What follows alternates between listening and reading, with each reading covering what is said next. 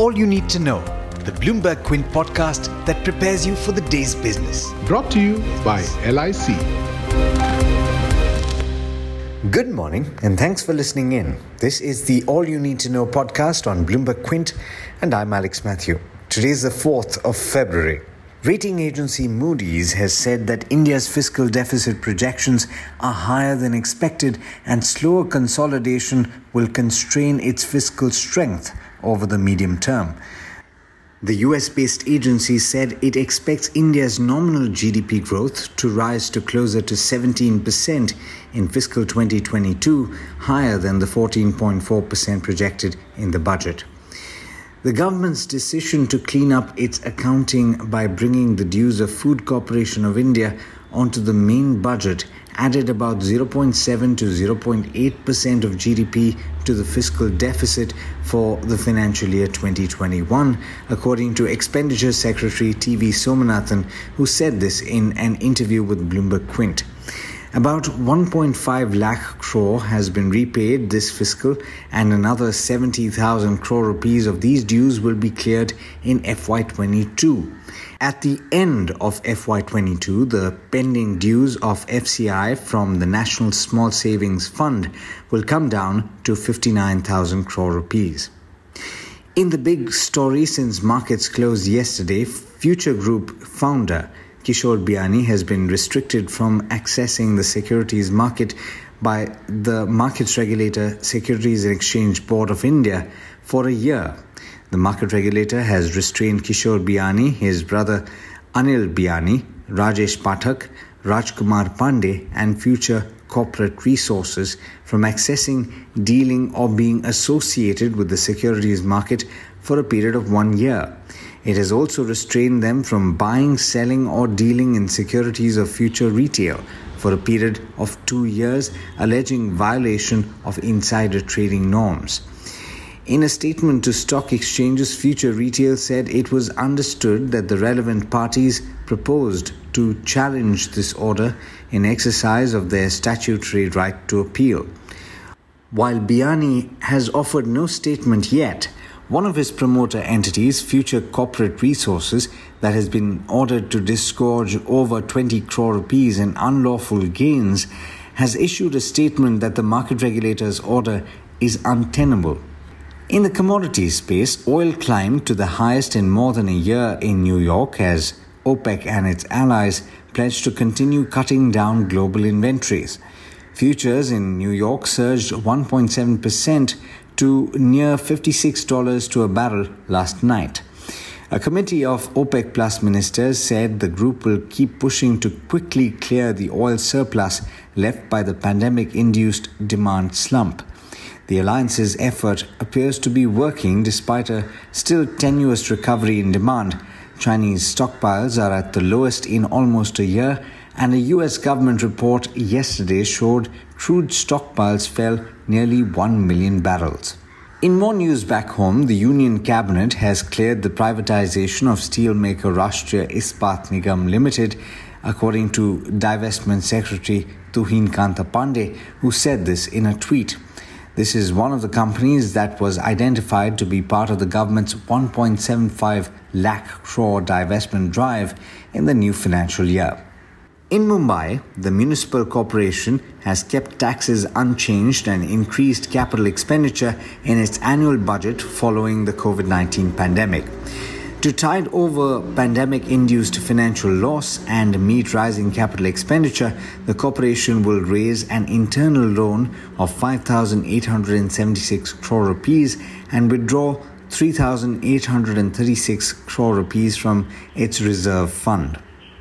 In international news, Ant Group and Chinese regulators have apparently agreed on a restructuring plan that will turn Jack Ma's fintech giant into a financial holding company, making it subject to capital requirements similar to those for banks. The plan calls for putting all of Ant's businesses into a holding company, including its technology offerings in areas such as blockchain and food delivery. In international markets, U S equities ended more or less flat, and in the Asia-Pacific region this morning, all three early risers have started off in the red. And with that, it's over to Hormuz Fatakia for the trade setup for the day in India. Morning, Hormuz. How are we looking today? Good morning to you, Alex, and to those tuning in. Markets did witness some pressure at higher levels, but that did not stop them from ending at a record closing high and registering their third straight day of gains. Both the Sensex and the Nifty are up over eight point five percent now for the week. So far, this is turning out to be the best week for the benchmark indices in the last ten months. Early ticks on the S G X Nifty showed that the index was flat around the fourteen thousand eight hundred fifty mark. Specific stocks then, and it was a one-time gain that took Bharti Airtel into profitability in the third quarter. The telecom major had a one-time deemed disposal gain of nine hundred forty-five crore rupees as it lost controlling ownership in the combined entity after Bharti Infratel merged with Indus Towers. Adjusted for this exceptional item, the company reported a loss of eight hundred forty-six crore rupees for the quarter. Average revenue per user or A R P U rose to one hundred sixty-six rupees from one hundred sixty-two last quarter. The company has also approved raising funds to the tune of seven thousand five hundred crore rupees in one or more tranches from time to time. From the broader market space, Astral Poly's results were ahead of consensus estimates. Net profit was up over eighty percent while margins expanded close to four hundred basis points. The company said that sales recovery in the pipe and adhesive segment, which had picked up pace in the second quarter, has further accelerated in the third quarter. It also aims to start production at its Odisha plant in the second quarter of F Y twenty-two. The board has also recommended a bonus issue of shares in the ratio of one is to three. Apollo Tyres saw its revenue rise seventeen percent driven by both replacement and the O E M segment, while net profit more than doubled during the quarter. Margins also expanded over seven hundred basis points due to cost controls and benign input costs. The tyre maker has managed to reduce its net debt to three thousand eight hundred crore rupees in December from over six thousand crore rupees in March last year. It saw market share gains across key segments in its India and the European business, while efficient working capital management led to free cash flow generation of over twelve hundred crore rupees for the year. Inox Leisure reported a net loss of one hundred crore rupees in the December quarter as well as an operating loss. The multiplex player recognized rent concessions worth over fifty-four crore rupees during the quarter. It has termed F Y twenty-two as the year of cinema entertainment, banking on a rich pipeline of upcoming movie releases. It hopes to add another fourteen screens either by the end of the ongoing quarter or by the first quarter of F Y twenty-two. Prince Pipes reported a forty percent growth in revenue as compared to last year, while net profit nearly tripled. Sales volumes were up eighteen percent from the previous year. The company said that its Telangana facility, where it has recently commenced commercial production, will serve the southern markets and play an important role at a time when the industry is witnessing consolidation.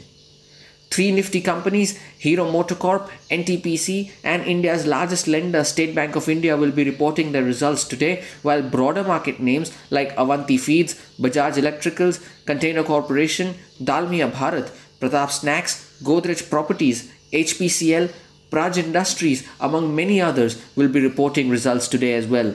You can read up on that entire list in our All You Need to Know copy. Aside of earnings, P S P Projects has received the letter of intent for a project worth five hundred ninety crore rupees from a private developer in Gujarat. It has also been declared as the L one bidder from a regulatory authority for construction of medical colleges at multiple locations in Uttar Pradesh. These projects total to over one thousand two hundred fifty crore rupees. P I Industries ended over nine percent higher on Tuesday after witnessing its biggest single-day gain since February of two thousand sixteen. Most brokerages have raised their price targets on the stock post its analyst call after their third-quarter results. Hero MotoCorp has set up a dedicated vertical for Harley-Davidson products and merchandise distribution in India. Ravi Avalur has been appointed as the business unit head of the new vertical. Also, the company has commenced wholesale dispatches of Harley products to dealers from the eighteenth of January. The company has already onboarded eleven existing Harley-Davidson dealers in key geographies.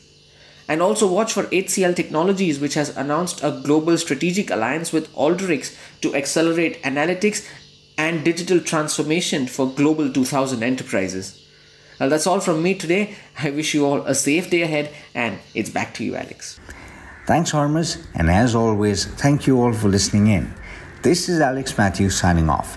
Have a great day. I hope you enjoyed listening to All You Need to Know. Did you know that you could listen to this show on the I V M Podcast app? On the I V M Podcast app, along with this, we have a number of other shows which you think you'll enjoy. Listen to Cyrus Says with Cyrus Brocha as the host. Listen to Paisa Vaisa with Anupam Gupta. The Scene and the Unseen with Amit Varma, or Shunya One hosted by Shiladitya Mukhopadhyay and myself. Check out the I V M Podcast app to get more talk content that you will enjoy. Brought to you by L I C.